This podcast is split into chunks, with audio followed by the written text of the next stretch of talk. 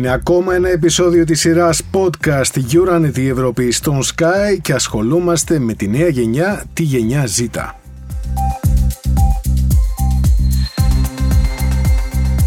Και σε αυτό το 8ο επεισόδιο, Κατερίνα Πλατή, η θεματική μας είναι η τηλεκπαίδευση εξ αποστάσεως. Εκπαίδευση όπως ε, θέλει κανείς μπορεί να το πει. Και θα ακούσουμε ποια είναι τα διδάγματα από την εφαρμογή της τηλεκπαίδευσης στη χώρα μας, αν και κατά πόσον ήταν μια λύση ανάγκης για τον COVID ή είναι μια νέα συνθήκη που ήρθε για να μείνει Ποιες είναι οι δυσκολίες και ποια τα πλεονεκτήματα της τεχνολογικής καινοτομίας, είναι αποτελεσματική η μάθηση εξ αποστάσεως μέσω υπολογιστή, έχουν όλοι ισότιμη πρόσβαση στην εκπαίδευση; Και τι θα μπορούσε να αλλάξει έτσι ώστε αυτή η διαδικασία να γίνει καλύτερη;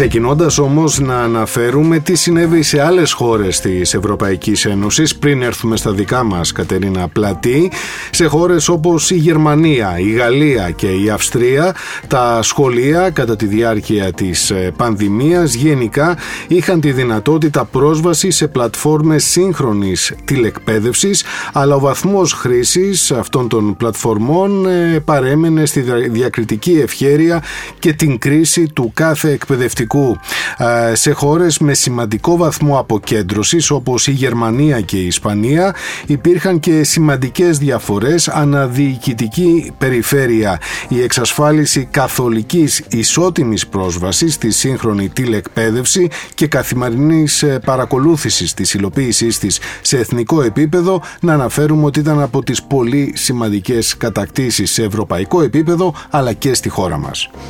Νίκο, θέλω να σου πω ότι μαζί με τη χώρα μας ε, και άλλες ευρωπαϊκές χώρες συμβάδισαν στο πόσο μείνανε κλειστές. 38 εβδομάδες έμεινε τόσο η Ιταλία όσο και η Γερμανία. Ακριβώς τόσο έμεινε εκεί η Ελλάδα. Και η Αυστρία κράτησε τα σχολεία της κλειστά για 39 εβδομάδες. Βλέπεις ότι είναι ένα μεγάλο διάστημα αυτό. Γι' αυτό το λόγο και η, Ευρώπη ε, πήρε πολλά μέτρα σχετικά με την τηλεκπαίδευση. Αυτό και είδαμε ότι και από, την, από τις τράπεζες, ε, την Ευρωπαϊκή Τράπεζα, πάρα πολλά κονδύλια αφορούσαν την, ε, την ενίσχυση του εκπαιδευτικού Δεν ήταν δηλαδή κάτι όλοι, που συνέβη στη χώρα μας. Όλη η Ευρώπη μπήκε σε αυτή τη διαδικασία προκειμένου αυτό το κομμάτι του κορονοϊού να αποτελέσει τη βάση για κάτι μεγαλύτερο. Και μιας και αναφέρεσαι σε αυτό, Κατερίνα Πλατή, όσον αφορά τα χρηματοδοτικά προγράμματα, να πούμε ενδεικτικά, αν και εκτός Ευρωπαϊκής Ένωσης, η Βρετανική κυβέρνηση εξήγηλε πακέτο ενός δισεκατομμυρίου λιρών για την υποστήριξη των δημόσιων σχολείων, ώστε να βοηθήσουν τους μαθητές να καλύψουν τα κενά στη διδασκαλία λόγω του πρώτου lockdown. Επίσης, η Γερμανία είχε ανακοινώσει επενδυτικό πρόγραμμα 6,5 δισεκατομμυρίων ευρώ για την ψηφιοποίηση της εκπαιδευτικής διαδικασίας. Αντιστοίχως, η Αυστρία είχε ήδη αναγγείλει πριν την πανδημία για το σχολικό έτος 2021-2022 ότι θα αρχίσουν να δίνονται λάπτοπς σε όλους τους μαθητές της 5ης και 6ης τάξης στο πλαίσιο της στρατηγικής για την ανάπτυξη των ψηφιακών δεξιοτήτων των μαθητών.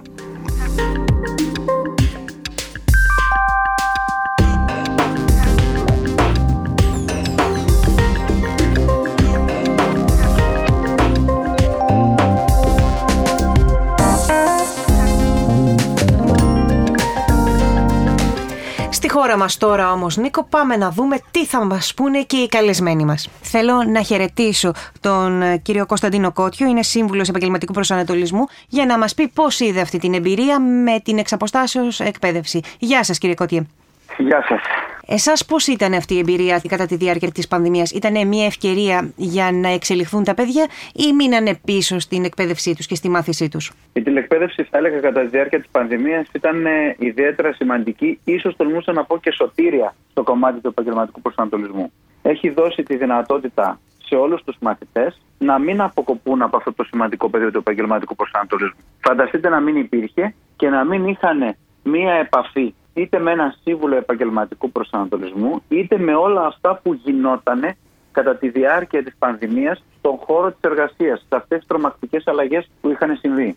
Ουσιαστικά δηλαδή λέτε ότι μέσα στις δύσκολες καταστάσεις που βιώναμε η τηλεκπαίδευση ήταν η μόνη ευκαιρία έτσι ώστε τα παιδιά να συνεχίσουν τη μάθησή τους. Είναι αλήθεια αυτό γιατί όντως δεν έμειναν πίσω αυτές οι δύο-τρεις γενιές παιδιών, αυτές οι τρεις χρονιές που ήταν στις κρίσιμες ηλικίες του γυμνασίου και του λυκείου, δεν μείναν πίσω ούτε εκπαιδευτικά γιατί συνεχίστηκε απρόσκοπτα εκπαιδευτική λειτουργία, αλλά από την άλλη και στο κομμάτι του επαγγελματικού προσανατολισμού είχαν την ευκαιρία από ολόκληρη την ε, χώρα να μην μείνει κανένας με την απλή χρήση του διαδικτύου να μπορούν να έχουν επαφή και με ερωτηματολόγια επαγγελματικού προσανατολισμού και με σεμινάρια επαγγελματικού προσανατολισμού τα οποία γίνονταν κατά κόρον καθημερινές, βράδυ, Σαββατοκύριακα και μπορούσαμε να εκμεταλλευτούμε και τα lockdown που υπήρχαν. Οπότε τα παιδιά έρθαν σε επαφή με αυτές τις αλλαγές και τις βλέπανε να γίνονται. Γιατί είναι πάρα πολύ σημαντικό αυτό. Θα ακούγανε βγαίνοντας από μια πανδημία ότι έχουν αλλάξει αυτά, αυτά και αυτά τα πράγματα και δεν θα μπορούσαν να το καταλάβουν. Τώρα βλέπανε τις αλλαγές της τηλεργασίας ε, αναμήνα, τις αλλαγές που ήρθε στην αγορά εργασίας που έφερε ας πούμε, η τηλεργασία. Το πώς μετεξελίχθηκαν, υπήρχε ο ψηφιακός μετασχηματισμός των επιχειρήσεων, του δημόσιου τομέα γενικότερα, με όλες αυτές τις εφαρμογές που χρησιμοποιούσαν και τα βλέπαν μπροστά τους. Άρα μπορέσαν να καταλάβουν και κάναν βίωμα αυτή την αλλαγή και αυτό νομίζω είναι που τους βοηθάει να βγουν αμέσως μετά την πανδημία στην επιλογή σπουδών και γενικότερα στον ε, στίβο της επαγγελματικής τους ζωής στο μέλλον. Νομίζω ήταν πολύ καθοριστικό αυτό το κομμάτι της τηλεκπαίδευσης. Και Άρα αυτό που, βλέπετε, αυτό που βλέπετε κύριε Κώτη είναι μια εξοικείωση της νέας γενιάς με τον ψηφιακό μετασχηματισμό. Πλέον ε, είναι μια πραγματικότητα. Πιστεύω ότι ήρθε για να μείνει, ήρθε για να εξελίξει κατά πολύ την εκπαίδευση. Δεν το κρύβουμε ότι σε μεγαλύτερες ιδιαίτερα ηλικίες πλέον είναι μια πραγματικότητα που τα ποσοστά αρχίζουν να είναι πολύ μεγάλα προς το κομμάτι της εκπαίδευσης. Δηλαδή άνθρωποι οι οποίοι δεν είχαν πρόσβαση σε μεγάλα σεμινάρια, σε μεγάλα συνέδρια, είτε στην ίδια χώρα είτε και παγκοσμίως. Είχαμε τη δυνατότητα να έρθουμε με πολύ μεγάλους εκπαιδευτές παγκοσμίως, απλά από την οθόνη του υπολογιστή μας με τη διαφορά ώρας που υπήρχε. Και με ένα πολύ μικρότερο αντίτιμο. Ήταν θεωρώ πάρα πολύ καταλητική και νομίζω ότι η τηλεκπαίδευση βοήθησε τελικά όχι μόνο να είμαστε στι εξελίξεις, αλλά να μπούμε και πολύ δυναμικά και σε αυτά που έρχονται. Ευχαριστούμε θερμά για την επικοινωνία που είχαμε. Και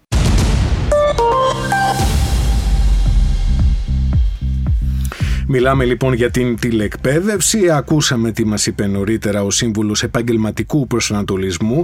Πάμε όμως τώρα, Κατερίνα, να ακούσουμε πώς υλοποιήθηκε η τηλεκπαίδευση στα σχολεία, στα ελληνικά σχολεία, παίρνοντας παράδειγμα ένα δημοτικό δημόσιο σχολείο, διότι μιλάμε για την τηλεκπαίδευση, μια διαδικασία που για τη χώρα μας ήταν άγνωστη πρώτης πανδημίας, τώρα όμως ήρθε η στιγμή και υλοποιήθηκε υλοποιήθηκε ανάγκη και θεοί πείθονται. Ε, ο κύριος Νίκος Μπίντας, διευθυντής ε, του Δημοτικού Σχολείου στον Εύωσμο, είναι μαζί μας για να μας μιλήσει για αυτή την εμπειρία. Γεια σας. Γεια σας. Πώς αντιμετωπίσατε την τηλεκπαίδευση εσείς και οι δάσκαλοι στο σχολείο σας; Πολύ καλά. Δηλαδή... Είναι ένας ε, τομέας της ε, ψηφιακής τεχνολογίας η τελεκπαίδευση που αποτέλεσε ένα εργαλείο πολύ χρήσιμο και πολύτιμο κατά την περίοδο της πανδημίας ε, που περάσαμε αυτά τα δύο τελευταία χρόνια. Και ευτυχώς που υπήρχε και αυτή που βοήθησε την ε, ηλεκτρονική μάθηση, διότι τα σχολεία, τα παιδιά, όλα γενικά την εκπαιδευτική κοινότητα, διότι θα ήμασταν εντελώς απομονωμένοι στα σπίτια. Ναι. Με όσα περάσαμε την περίοδο αυτή.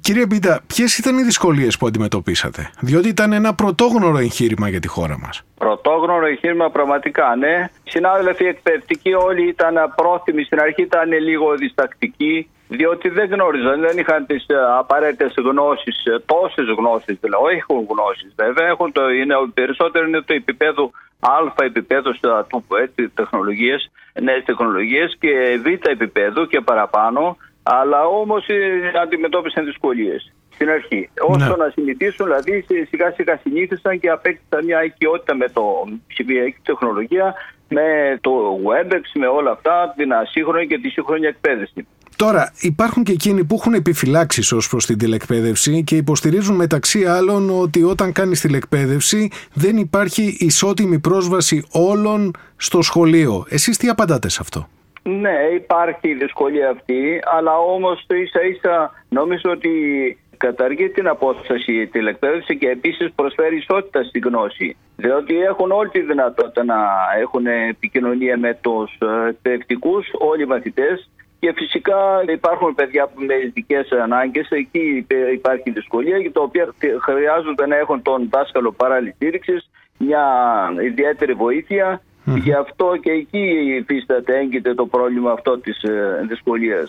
Κατά τα άλλα, όλα τα παιδιά έχουν ε, τη δυνατότητα πρόσβασης να έχουν ε, τη δυνατότητα να έχουν επικοινωνία και πρόσβαση με αυτό το τομέα. Κύριε Μπιντά, μια τελευταία ερώτηση. Πιστεύετε ότι και μετά το τέλος της πανδημίας μπορεί εξ αποστάσεως να μείνει μαζί μας και να μας βοηθήσει σε κάποια σημεία; Ε, ναι, όταν υπάρξει κάποια ανάγκη, γιατί όχι. Γιατί πάρα απ' όλα η φυσική παρουσία είναι περιθμόν ένα, το καλύτερο μέσο με την εκπαίδευσης και μάθησης στο σχολείο και κοινωνικότητα που αναπτύσσεται μεταξύ των όλων των εκπαιδευτικών και εκπαιδευόμενων και μεταξύ των μαθητών. Αλλά σε κάποιες δύσκολες περιστάσεις, γιατί όχι, μπορεί να βοηθήσει και περαιτέρω. Είναι ένα εργαλείο πολύ χρήσιμο στην εκπαίδευση πλέον. Έχει πει για τα καλά στην εκπαίδευση. Και η εκπαιδευτική πλέον είναι έμπειρη πλέον και καταρτισμένη. Έχουν Μάλιστα. αποκτήσει μεγάλη εμπειρία και κατάρτιση πάνω στον τομέα. Πολλά βιντεάκια κυκλοφόρησαν πολλοί εκπαιδευτικοί συνάδελφοι που βοήθησαν και απέκτησε μεγάλη ευκαιρία πάνω στο θέμα αυτό της χρήσης αυτής της ψηφιακής τεχνολογίας. Ευχαριστούμε πάρα πολύ κύριε Πίντα. Να είστε καλά. καλά και εγώ ευχαριστώ. Χαίρετε. Διευθυντής Δημοτικού Σχολείου στον Εύωσμο της Θεσσαλονίκης, ο κύριος Μπίντας, που μόλις ακούσαμε.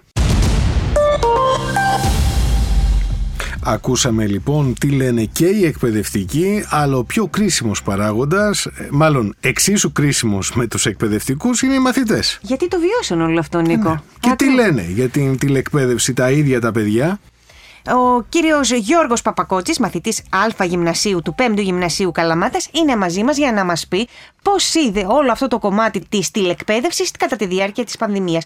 Γεια σας, κύριε Παπακότση. Γεια σας και σε εσάς. Πώς το είδατε εσείς την τηλεκπαίδευση στη διάρκεια της πανδημίας, Ήταν μια δύσκολη περίοδος και για τους μαθητές και για τους εκπαιδευτικούς. Πάρα πολύ δυσκολευτήκαμε στην παρακολούθηση γιατί δεν είχαμε λάπτοπ και οι μαθητές και οι καθηγητές. Α, δηλαδή αντιμετωπίσατε τεχνικές δυσκολίες δηλαδή. Ναι, ναι, και τεχνικές, ας πούμε, με την e-class που κάνανε, που ανεβάζανε ασκήσεις. Μπορεί κάποιοι μαθητές να μην τις βλέπανε και να μην τις κάνουν ως αποτέλεσμα και να υπάρχει ένα πρόβλημα να δημιουργηθεί. Σας βοήθησε εσάς όλη αυτή η τηλεκπαίδευση να αναπτύξετε κάποιες τεχνολογικές δεξιότητες που ναι. προφανώς τις είχατε ή τις κάνατε ακόμα καλύτερες; Ναι, βοηθηθήκαμε, ας πούμε, να μάθουμε κάποιες πληροφορίες από τον υπολογιστή που δεν το ξέραμε όσο αφορά το Word, το e-class, πώς το χειριζόμαστε και πολλά άλλα. Σε αυτή τη διαδικασία, τι θα άλλαζες για να γίνει καλύτερη; Πιστεύω ότι άμα δεν υπήρχε ο κοροναϊός δεν ήθελα να υπάρχει γιατί προτιμούσα να ήμουν στο σχολείο ζωντανά ώστε άμα γινόταν κάτι σε περίπτωση να είχαμε ο ένας τον άλλον σε βοήθεια να παρακολουθούμε το μάθημα ζωντανά και να για τι απορίε θα μας τις δίνει η δασκάλα μας. Γιατί με τη WebEx δεν είναι και ό,τι ναι, αλλά σε κάποια χρόνια όταν μπει στην αγορά εργασίας, μας έλεγαν νωρίτερα και οι ειδικοί ότι αναπτύσσεται πολύ η τηλεεργασία. Οπότε και πάλι ίσως χρειαστεί να είσαι μπροστά από έναν υπολογιστή, όχι για να μάθεις γράμματα, αλλά για να δουλέψεις αυτή τη φορά. Ε, ναι, ναι. Θα χρειαστεί γιατί άλλα πράγματα αφορά τις εργασίες, άλλα το σχολείο. Πιστεύεις ότι η τηλεκπαίδευση μπορεί να χρησιμοποιηθεί στο μέλλον, όχι συνέχεια, εκ των πραγμάτων δεν μπορεί να αντικαταστήσει τη φυσική παρουσία, αλλά σε κάποιες δραστηριότητες άλλες; Ναι, ναι, είναι πολύ καλό σε κάποιες ώρες ανάγκες, όσοι χρειαζόμαστε. Ας πούμε, αν μια μέρα λείπει ο δάσκαλος, να μην χαθεί το μάθημα, να κάνουμε διαδικτυακά και πολλά άλλα. Μάλιστα. Σε ευχαριστούμε πολύ Γιώργο. Και εγώ, γεια σας. Καλή συνέχεια. Ακούσαμε Κατερίνα τι μας είπε ο Γιώργος από την Καλαμάτα, μαθητής ε, γυμνασίου. Πάμε να ακούσουμε τι θα μας πει και η Ιόλη που είναι στα Ιωάννινα. Στα Ιωάννινα η Ιόλη Κίτσου, μαθήτρια Β γυμνασίου στο Αρσάκι Ιωαννίνων. Γεια σας. Γεια σας. Πώς είδατε εσείς την εξαποστάσεως εκπαίδευση, την τηλεκπαίδευση όπως συνηθίζουμε να λέμε, κατά τη διάρκεια της πανδημίας; Θα πω το αναμενόμενο μάλλον ότι είχε και θετικά και αρνητικά. Ένα θετικό ήταν ότι δεν χάσαμε την επαφή με το σχολείο και με την εκπαίδευση γενικότερα, ειδικότερα αφού ξεπεράστηκαν οι πρώτες δυσκολίες. Αρχίσαμε πραγματικά να συνηθίζουμε σε αυτόν τον τρόπο μάθησης. Οι πλατφόρμες είχαν αρκετά εργαλεία. μπορούσαμε να παρακολουθούμε τον καθηγητή μας να μας παραδίδει μάθημα και να βλέπουμε παρουσιάσεις που είχε ετοιμάσει, αλλά και οπτικό-ακουστικό υλικό. Πίναμε ακόμη και ασκήσεις διαδικτυακά και γράφαμε και διαγωνίσματα. Στην πράξη όμως δεν έμοιαζε καθόλου με το σχολείο όπως το ξέραμε. Πολλές ήταν φορές που νιώθαμε κουρασμένοι σωματικά αλλά και ψυχικά από τις ατελείωτες ώρες μπροστά στην υπολογιστή. Πολλές φορές αφαιρούμασταν και δεν είχαμε κάποιον καθηγητή να αντιλαμβάνεται άμεσα. Οι καθηγητές ήταν εξοικειωμένοι με αυτή τη διαδικασία; Πιστεύω πως μετά από ένα χρονικό διάστημα και αυτοί εξοικειώθηκαν με τη ναι. διαδικασία και ναι.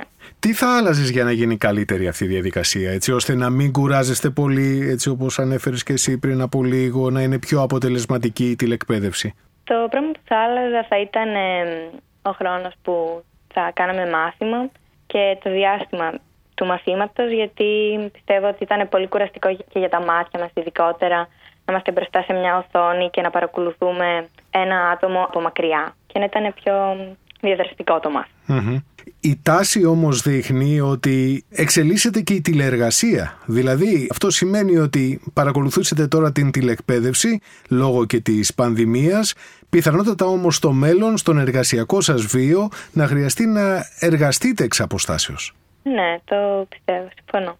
Πιστεύετε ότι η τηλεκπαίδευση μπορεί να χρησιμοποιηθεί στο μέλλον σε άλλες δραστηριότητες; Νομίζω πως ναι. Γνώμη μου είναι πως η τηλεκπαίδευση ήρθε για να μείνει. Πόσο ξέρω κιόλας, ήταν κάτι που γινόταν εδώ και κάποια χρόνια στα πανεπιστήμια ως εξαποστάσει εκπαίδευσης και θα ήθελα να χρησιμοποιηθεί. Κάποια πράγματα γίνονται εύκολα προσβάσιμα σε εμάς. Για παράδειγμα, ο εκπαιδευτικός ανεβάζει το υλικό του και έχουμε άμεση επαφή με αυτό. Μπορούμε να συνομιλήσουμε με ανθρώπους που μένουν μακριά από την πόλη μας, ειδικά για εμάς που ζούμε σε μια επαρχία, και μπορούμε να χρησιμοποιήσουμε διαδραστικά εργαλεία. Είναι σίγουρα πιο διασκεδαστικά και κάνουν πιο σύγχρονη τη μάθηση. Mm-hmm. Είδαμε τον υπολογιστή μας κάπως αλλιώς.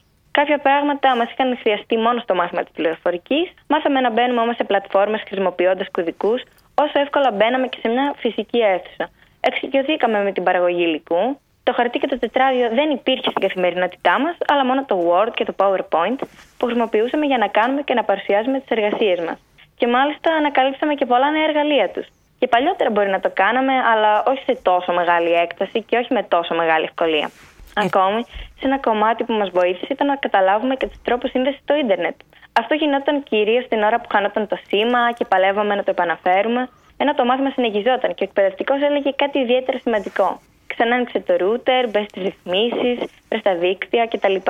Ευχαριστούμε πολύ, κυρία Κίτσου. Ήταν πολύ διαφορτιστικά αυτά που μας είπατε. Εγώ ευχαριστώ.